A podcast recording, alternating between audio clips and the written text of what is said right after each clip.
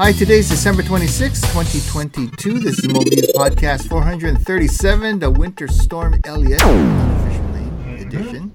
And I'm Todd Ogasawara, and my good friend, the good Dr. John Westfall, is back from his super secret mission, which Yes. is cut short. Yeah, slightly cut short due to that uh, winter storm that we just mentioned. But uh, we ended up not traveling, which mean, meant that I have time for podcasting. But I have, I have plenty of stories from the, the parts of the super secret mission that I was, was able to get on. I'm looking forward to that. And I also, I also want to thank, before we get started, I want to thank um, my old friend Ryan Ozawa for pitching in on, uh, let's see, Christmas Eve Eve on the 23rd to uh, to podcast with me for Hawaii Techies edition number five. And once again, poor Ryan, once again had problems. And this time I was the cause of it because I decided in my more adventurous uh, retirement mode to try to record a podcast using a MacBook Air upgraded to macOS 13.1. I'm still running 12.x on my MacBook Pro that we're using right now, which meant I had to up because uh, uh, Audio Hijack was upgraded uh, to f- support 13x. And I also, let's see, what else did I do? Oh, also because I know Ryan can't use Teams or whatever and doesn't like Skype, I use Zoom. Um, I've never originated a Zoom call before. I've only been an end user, so that was it was just a series of adventures, and it didn't help that it turns out the uh, Amiga Rogue, Rogue Amoeba's uh, workflow for Zoom uh, in Audio Hijack Pro is just totally rubbish, and I had to debug it on the fly until we we got to a point where a we could hear each other, and b I didn't have an echo. So Rogue Amoeba, um, your and I, I tweeted it to them. They didn't even respond. But Rogue Amoeba, your product is wonderful, but it's become over complex in the last dozen years or so, and uh, your workflow for Zoom is rubbish. So there, thank you, Well, but not. Tell us how you, tell us how you really feel about it. You know, everything that you're doing is horrible. Stop Yeah. doing it.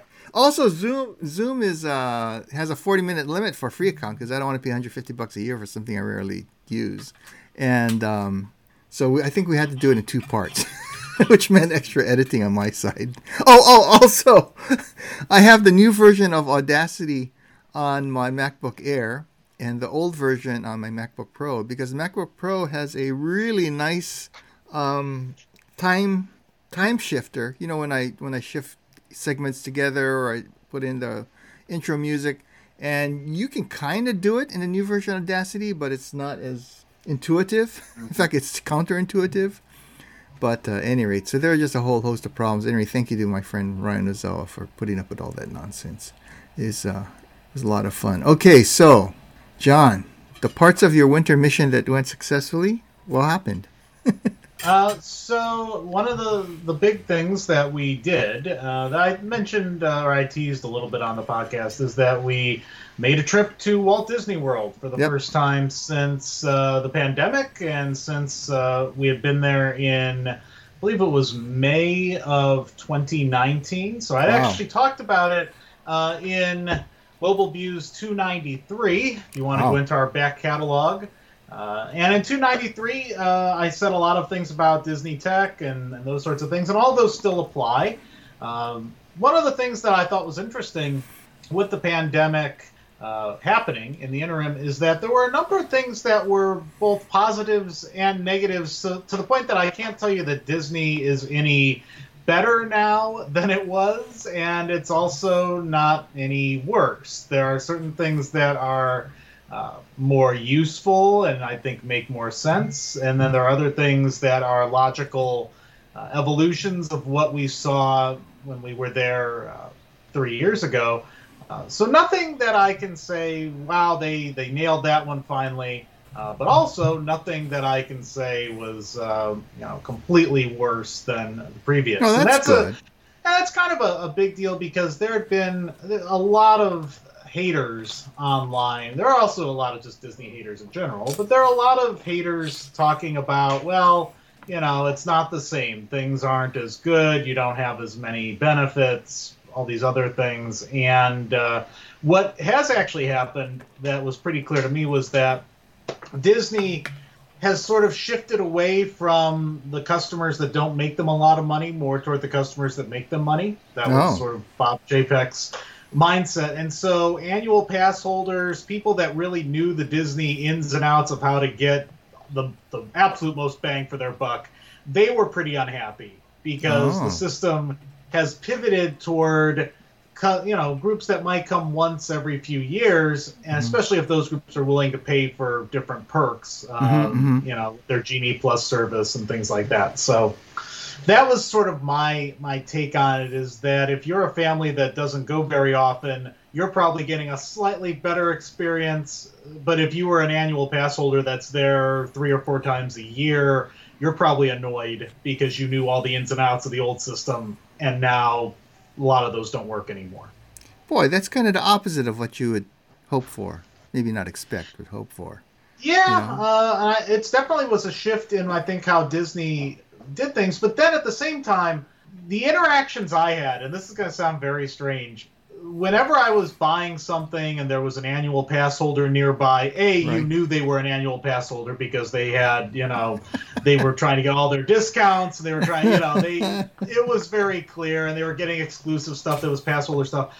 But those people I don't know. I am a psychologist, so I think about uh, if I have, you know, bias in terms of the data I'm getting. But they just seemed like the angriest, most annoyed people the entire time. And the conversations they were having were always comparison conversations of, well, we can't do this, and that's not as good as it was, and this is that. So I don't know if. Uh, if there's a group of people that I think are hard to please these days, I think it's Disney World annual pass holders because Ah. they didn't seem to be happy at all, which made me wonder why they were there at all in the first place. Right, they seemed to be right. thoroughly not enjoying themselves.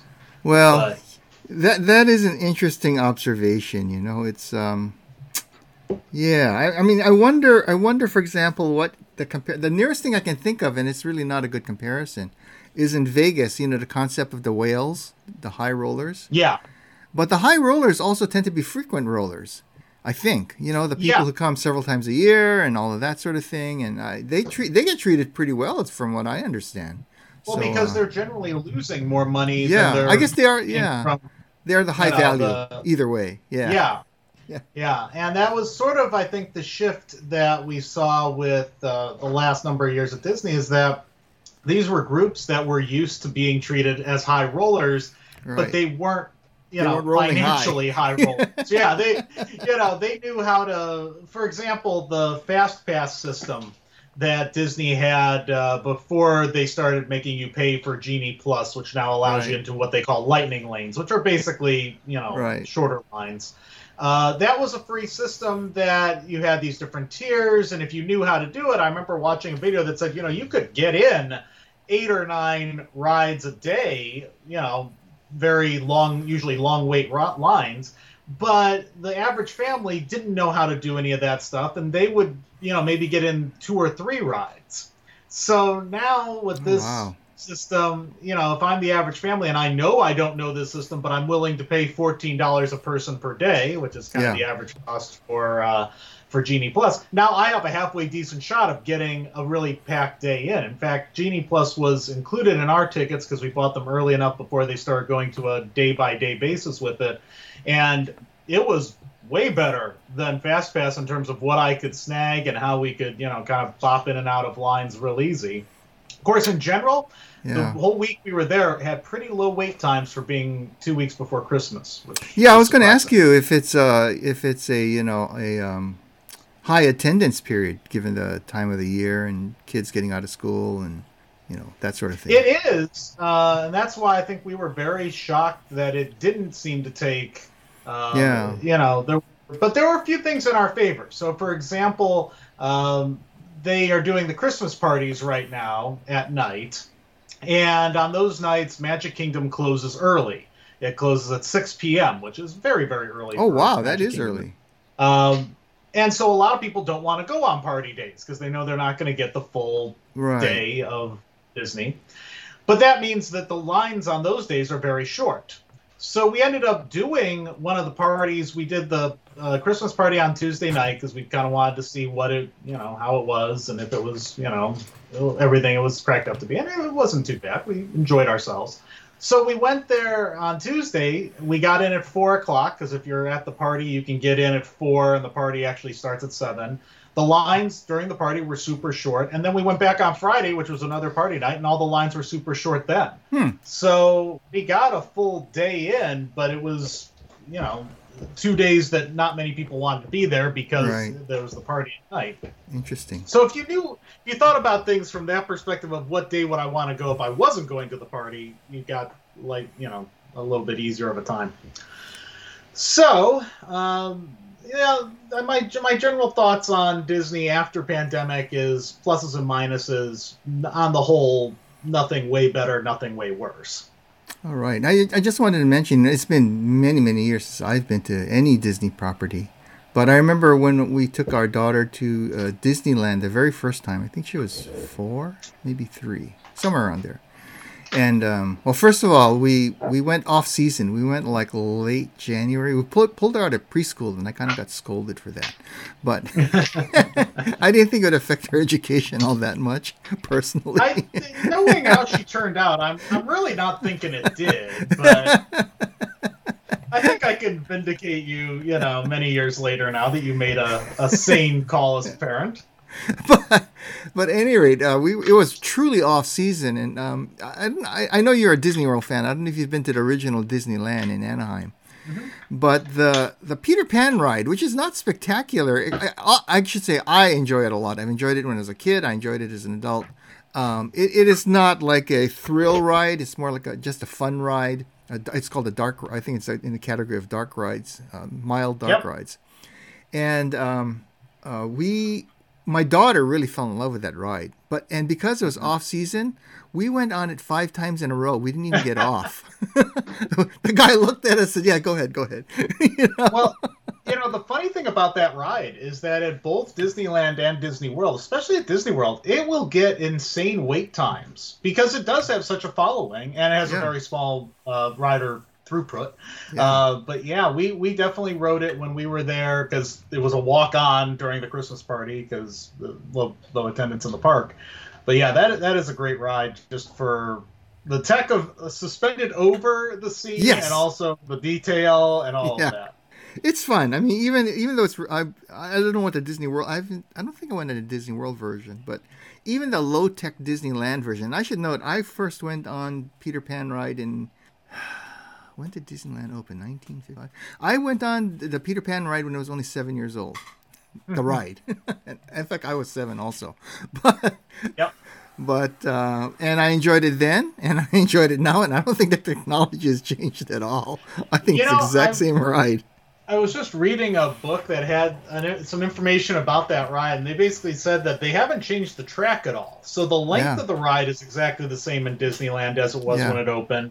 They've done uh, scene changes and they've you know spruced things up and things like that, but the actual mechanics and all of that are pretty much exactly the same as when you rode it uh, every Yeah. time you've ridden it. Yeah, it's it's amazing. It's fun. Like I said, it's not for those who've never been on it. First, you should, and second, it's not a thrill lot ride. So don't get you know don't get disappointed if it's not. Um, I don't know any of the other kind of th- truly thrilling rides that are available in Disney, like the Indiana Jones ride. That's pretty thrilling. But Yeah. I don't know if it's still there, but back in the day. So, uh, you, do you want to talk ride tech? Yes, and Disney please. Tech. Yes. Okay, so uh, first of all, I mentioned magic bands the last time we went. Yes. When you see how extensively Disney uses magic bands, and sort of it's the same uh, idea that Apple keeps pushing with Apple Watches and Apple Pay, uh, you really want it to be in every part of your life.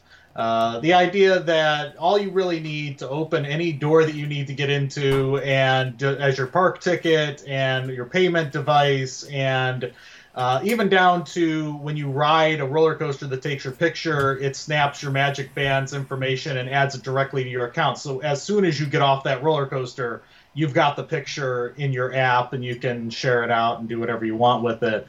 You really want that tech everywhere. And it started to get close with Apple Watches and, and Apple Pay, and now Disney has fully rolled rolled out contactless payment everywhere. So if you don't want to use the Magic Band, you can use Apple Pay, Samsung Mhm. Pay, all the big names at pretty much every point of sale in the parks. So that was very nice. Uh, but um, the new Magic Bands, Magic Band Plus, which was released in uh, summer, early fall of this year, they have taken that to an interesting level. So now the um, it uses more power. So the downside is you, they recommend you charge it every night. The old Magic Bands were a battery that, because it was NFC contact, it would last you know years and then eventually die. But the new Magic Bands, they ship with a USB cable. You're supposed to charge them regularly. Uh, and a couple of cool things they do. So they can interact with elements around the park. Mm-hmm. So they have right now these 50th anniversary statues up that as you pass by, if you have a Magic Band Plus, your wrist vibrates. And if you wave at the statue, it will talk to you or it will, you know, say Oh, a number of neat. different readings. Uh, and you can collect them in the Play Disney Parks app. So you can, if you want to correct virtual badges, you can and collect all these different elements. And during a lot of the shows now, because the new Magic Band Pluses have long range antennas in them that they can pick up uh, these sorts of things, they will actually synchronize to some of the action. So you'll see a sea of, you know, people's wrists lighting up with different colors for Oh, different really? fireworks shows or different, you know, musical beats. And it, it's kind of an interesting, a little distracting at times, especially if you're not expecting it. Yeah. Uh, but it So- is an interesting idea. so is the whole band a light, or is it just a particular part of the band a light source? just the top part of the band, the little um, what looks like an emblem, and you Huh. know, is different on each one. Uh, but around those, and there are different color schemes you can customize in the app if you want blues or reds or greens or whatever you want your band to show. Uh, so yeah, that the Magic Band really is what I would love to see Apple watches or you know Google Pixel watches or smart watches be in the next ten years, where it just does everything. Because Yeah.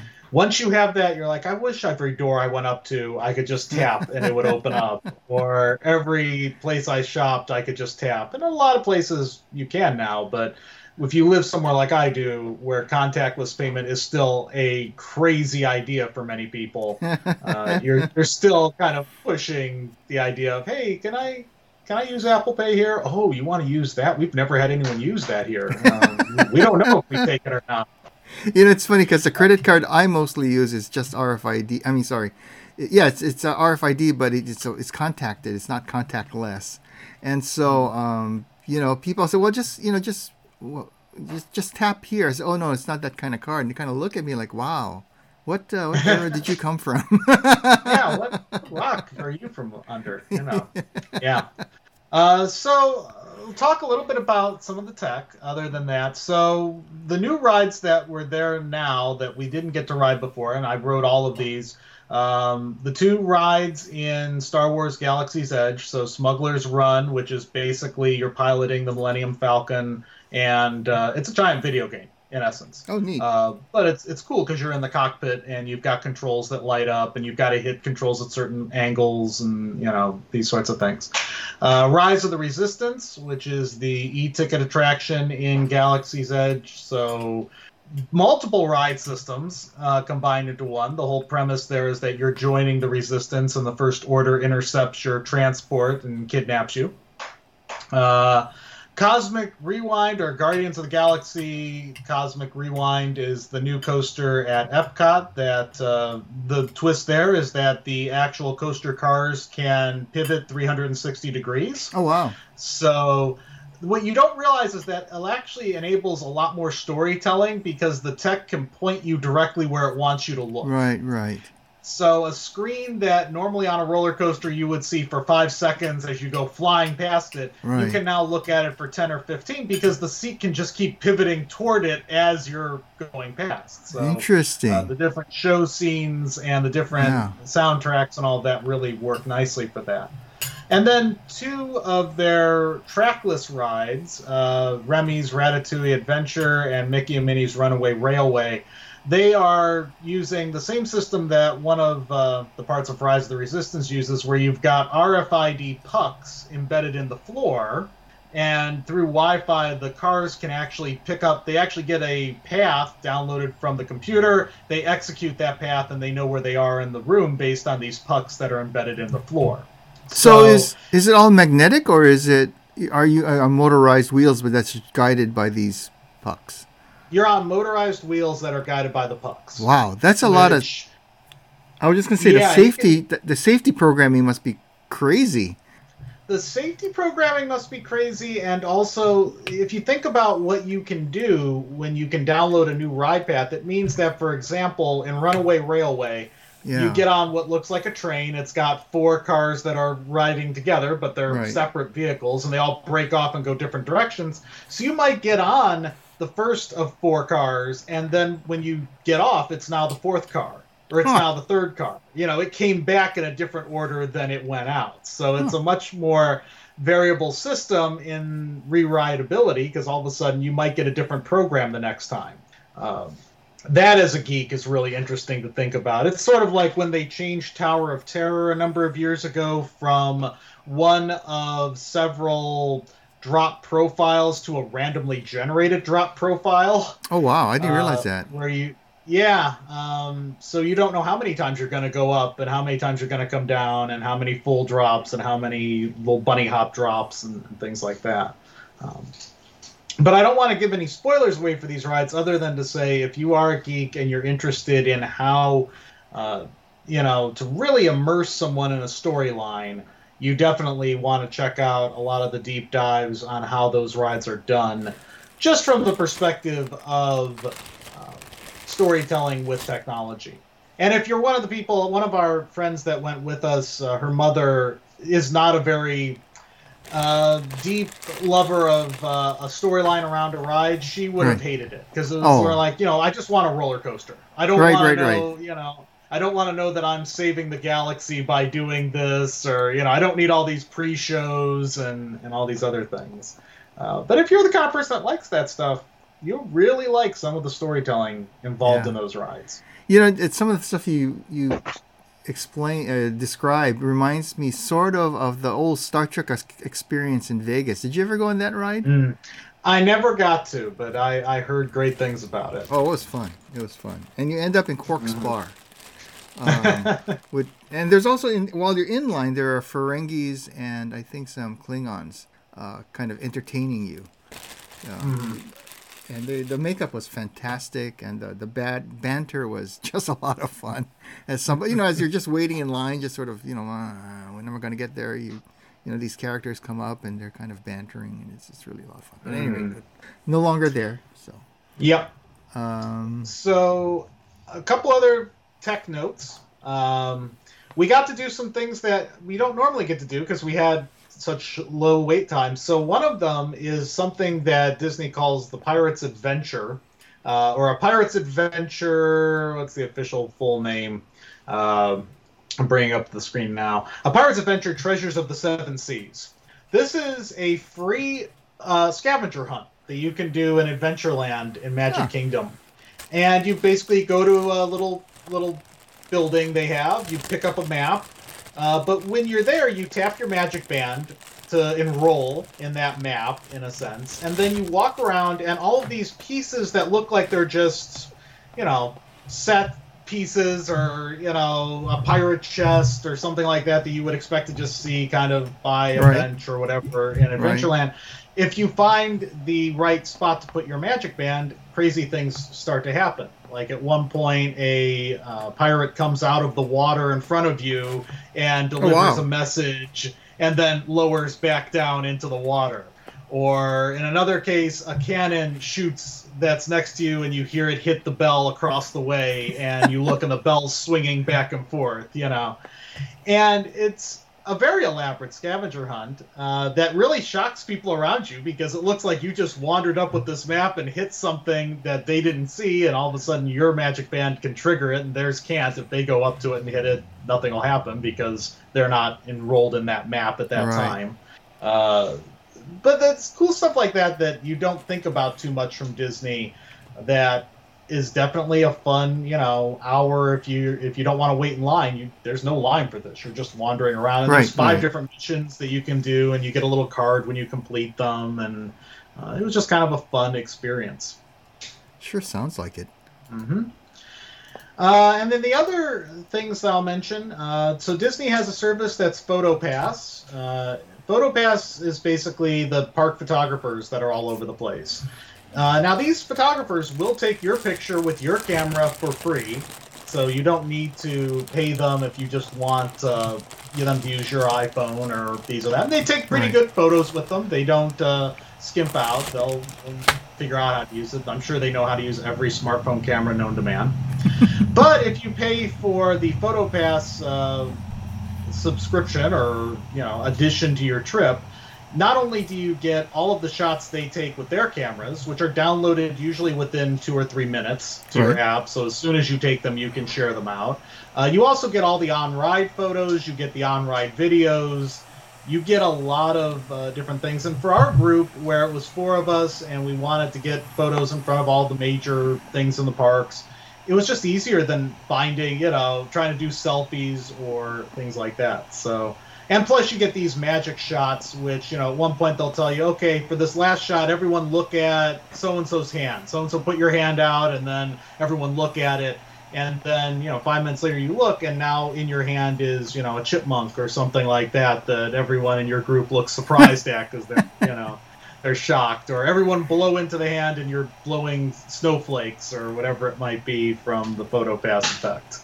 So that it's kind of a nice add-on, That is especially cool. if you're going with a family and you don't want to worry about everyone getting in the shot and all this. You just line up, wait. They tap your magic band, they take your picture, they take four or five shots, and uh, you can share them out two seconds later. Now, just to just to go back on the Magic Band. So, in order to get that, do you have? You said you ordered it, I guess, before you go, and so it's, it's sort of with you when you get there. Yeah, Or you can do that. you? You can order magic bands and order PhotoPass and all that when you book your trip. You can also opt not to, and you can just pick up a RFID embedded card that you can use for these things as well. That's still your, your free option if you don't want to pay for a magic band. Um, and magic bands are reusable, so the ones that we bought uh, now we can use on future trips. You know, until they have a new upgrade that I want to play with, you know, or, or something like that. So. I really like the, pho- the new photo options, or not new, but the photo options you're you're describing that are, you know, current. Last time I went, um, the, the ride photos, like you know, you're screaming on a roller coaster or something. You stop off at the end of the ride, and they have all the photos that you can review, and if you want to buy any, they'll sort of print it out and send it to your room or have it ready for pickup. As there's no app. In fact, when I went, Yeah. there was no iPhone. Well, yes, that would make it very difficult, uh, you know, to to have these things uh, on your smartphone when there are no smartphones. Um, but uh, I'll actually share out with you the the whole all the ones Sure. that we download. You can take a look at them.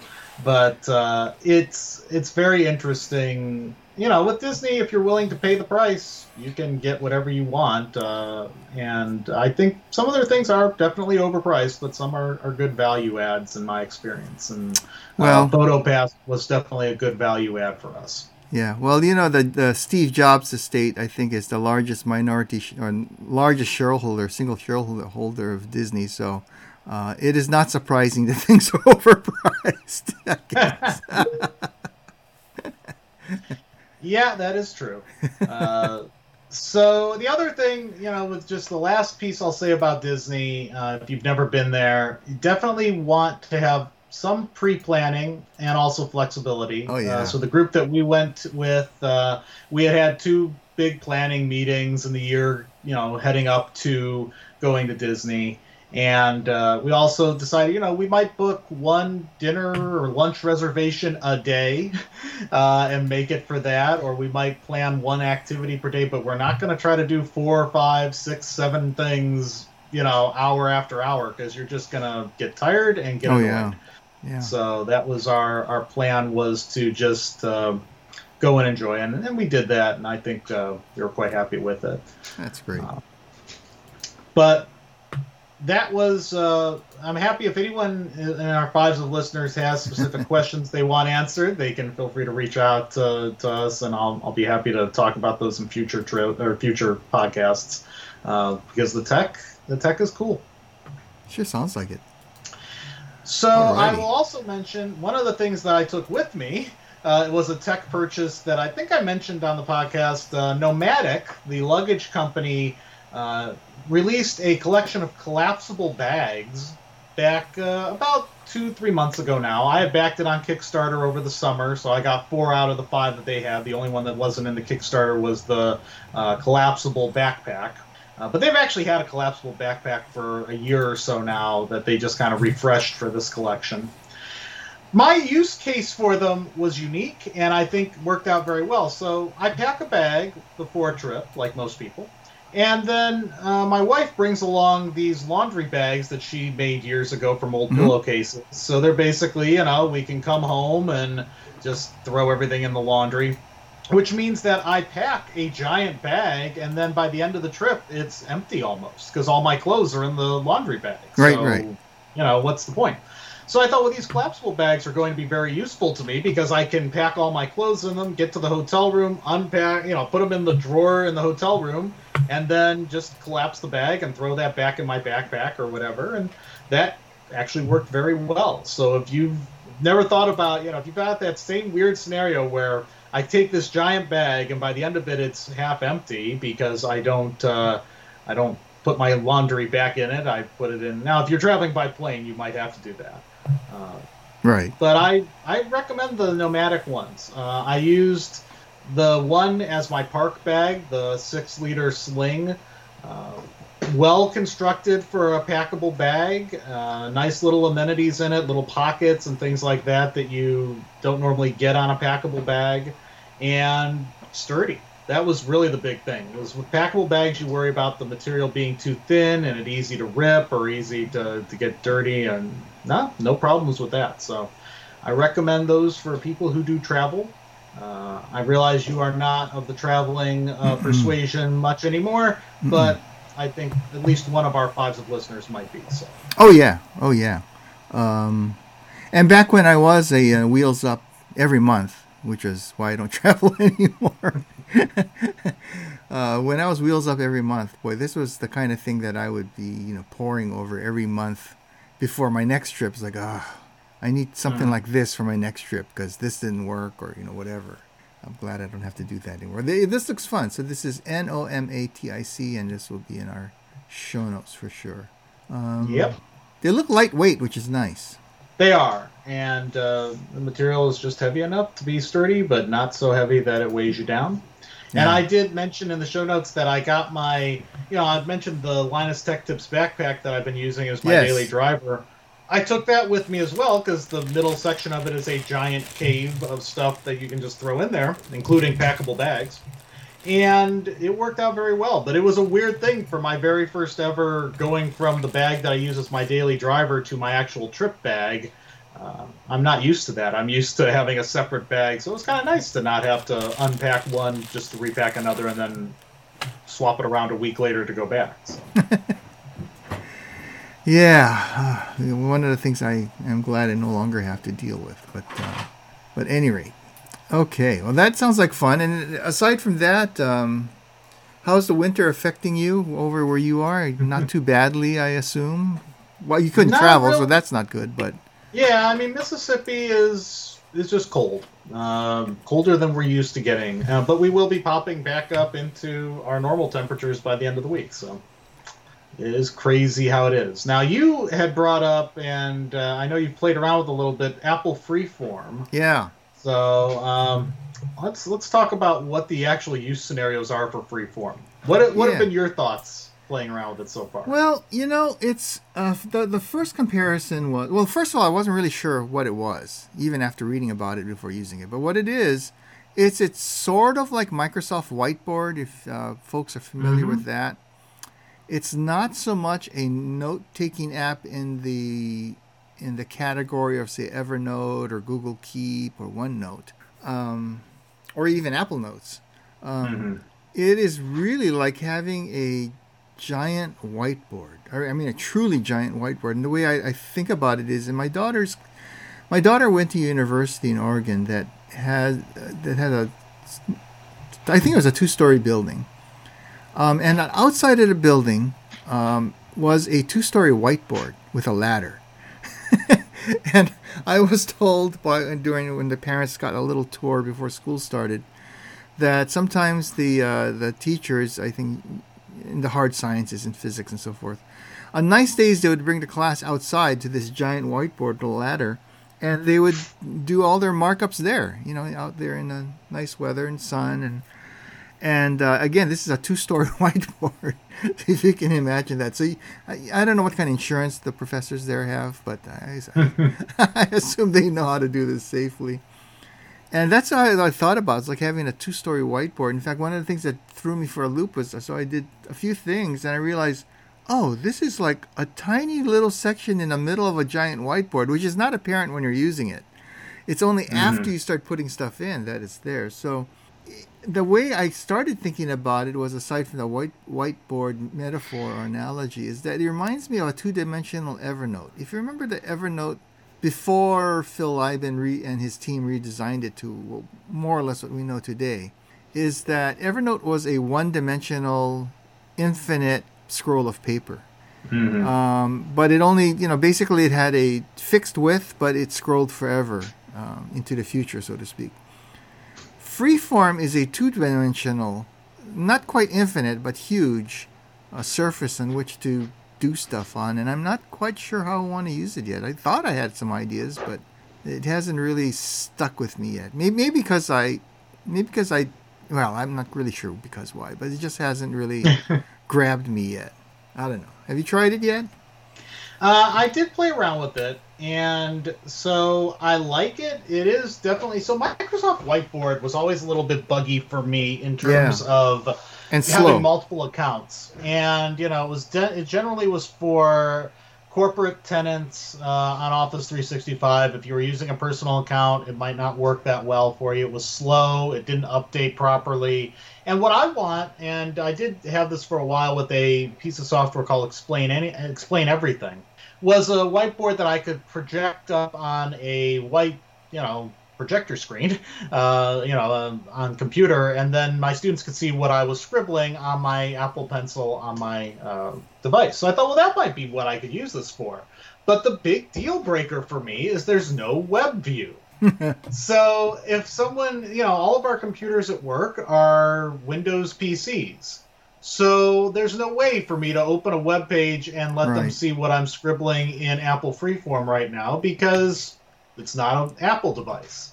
It just seems like a really weird oversight that you can't get it through iCloud.com. You can't get it yeah. through a web interface at all. You can't share out even a static view easily with it.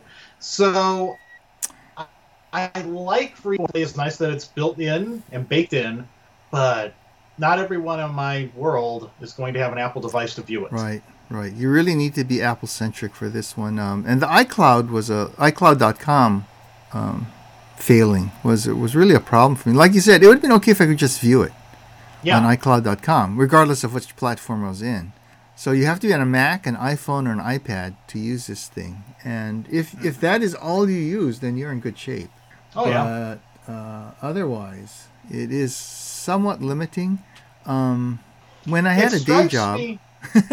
Well, it struck me that they built out a lot of this as an extension of Notes, and it yeah. was almost like someone at Apple was like, you know what, make it its own app. It doesn't, you know, it doesn't need to just be an extension of Notes because it pairs very well with Notes, and I can see people using it the same way as a shared iCloud Note. But then, why isn't it available other places? yeah, uh, yeah. You know, this two two things came to mind. Uh, one was, you know, I, I retired on Thursday, this past Thursday. So back when I had a day job, it would have been just a total deal killer because I couldn't. Well, I could use it at work because I'm carrying my iPhone and my iPad with me, but like you said, I couldn't really share stuff with people easily. It would just be a giant hassle to do that. Um, and and uh, but now that you know, I don't have anybody that I need to collaborate with on a daily basis that's using only Windows or even a Chromebook. It's not as important. So I'm still trying to figure out where where it fits into my world.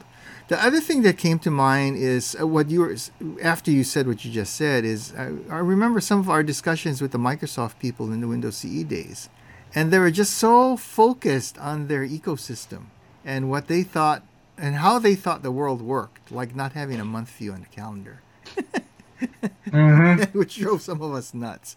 Um, And actually, one of their teams calendars doesn't have a month view, by the way. It's only a two week view. Gee, I wonder wonder where they came up with that idea. but, but at any rate, you know, it's a very kind of um, a myopic view, and it is it is interesting that you know when companies develop products that are so tightly integrated into their just their eco- all they care about is their ecosystem that it Mhm. really limits the full potential. But I I am still going to stop. I'm gonna I'm gonna play with it a bit more and try to figure out where it fits in. I really I really want to like it. I'm not sure why. I, I think part of it is because Microsoft Whiteboard was such a disappointment to me. Um, Mhm. because of its sluggishness mostly. It's functionally it's okay, and I enjoyed you know being able to use it to share out. Like um, one of the things I did, for instance, what during talks or explaining things to people via Teams is I would create a whiteboard. I would start sticking sticky notes, and then I draw lines between the sticky notes like a flowchart to you know explain my literally my line of thinking. Uh, Mhm.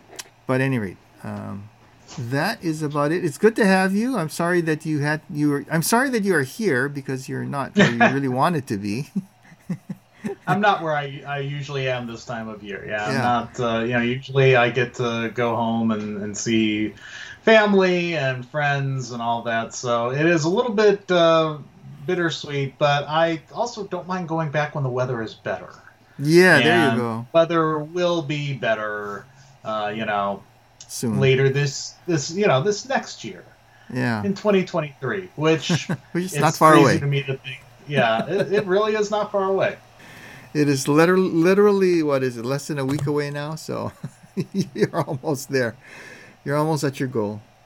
I do have a uh, Huh? a last little tech note for Sure. anyone who's interested. So, uh, one of the things that made tech news in my absence was the uh, breach of LastPass. Yes. I don't know if you have to talk too much about that, uh, but if you, um, first of all, 1Password is what I've been on for a number of years now. They use a secret key that only is on your devices, so that should help them if they ever get breached like this in the future. But if you're a big fan of KeePass, K E E P A S S, which It's has been around source, for a right? very long time, it's Yeah. open source. It's a very nice uh, uh, password manager that uh, has had a lot of uh, longevity.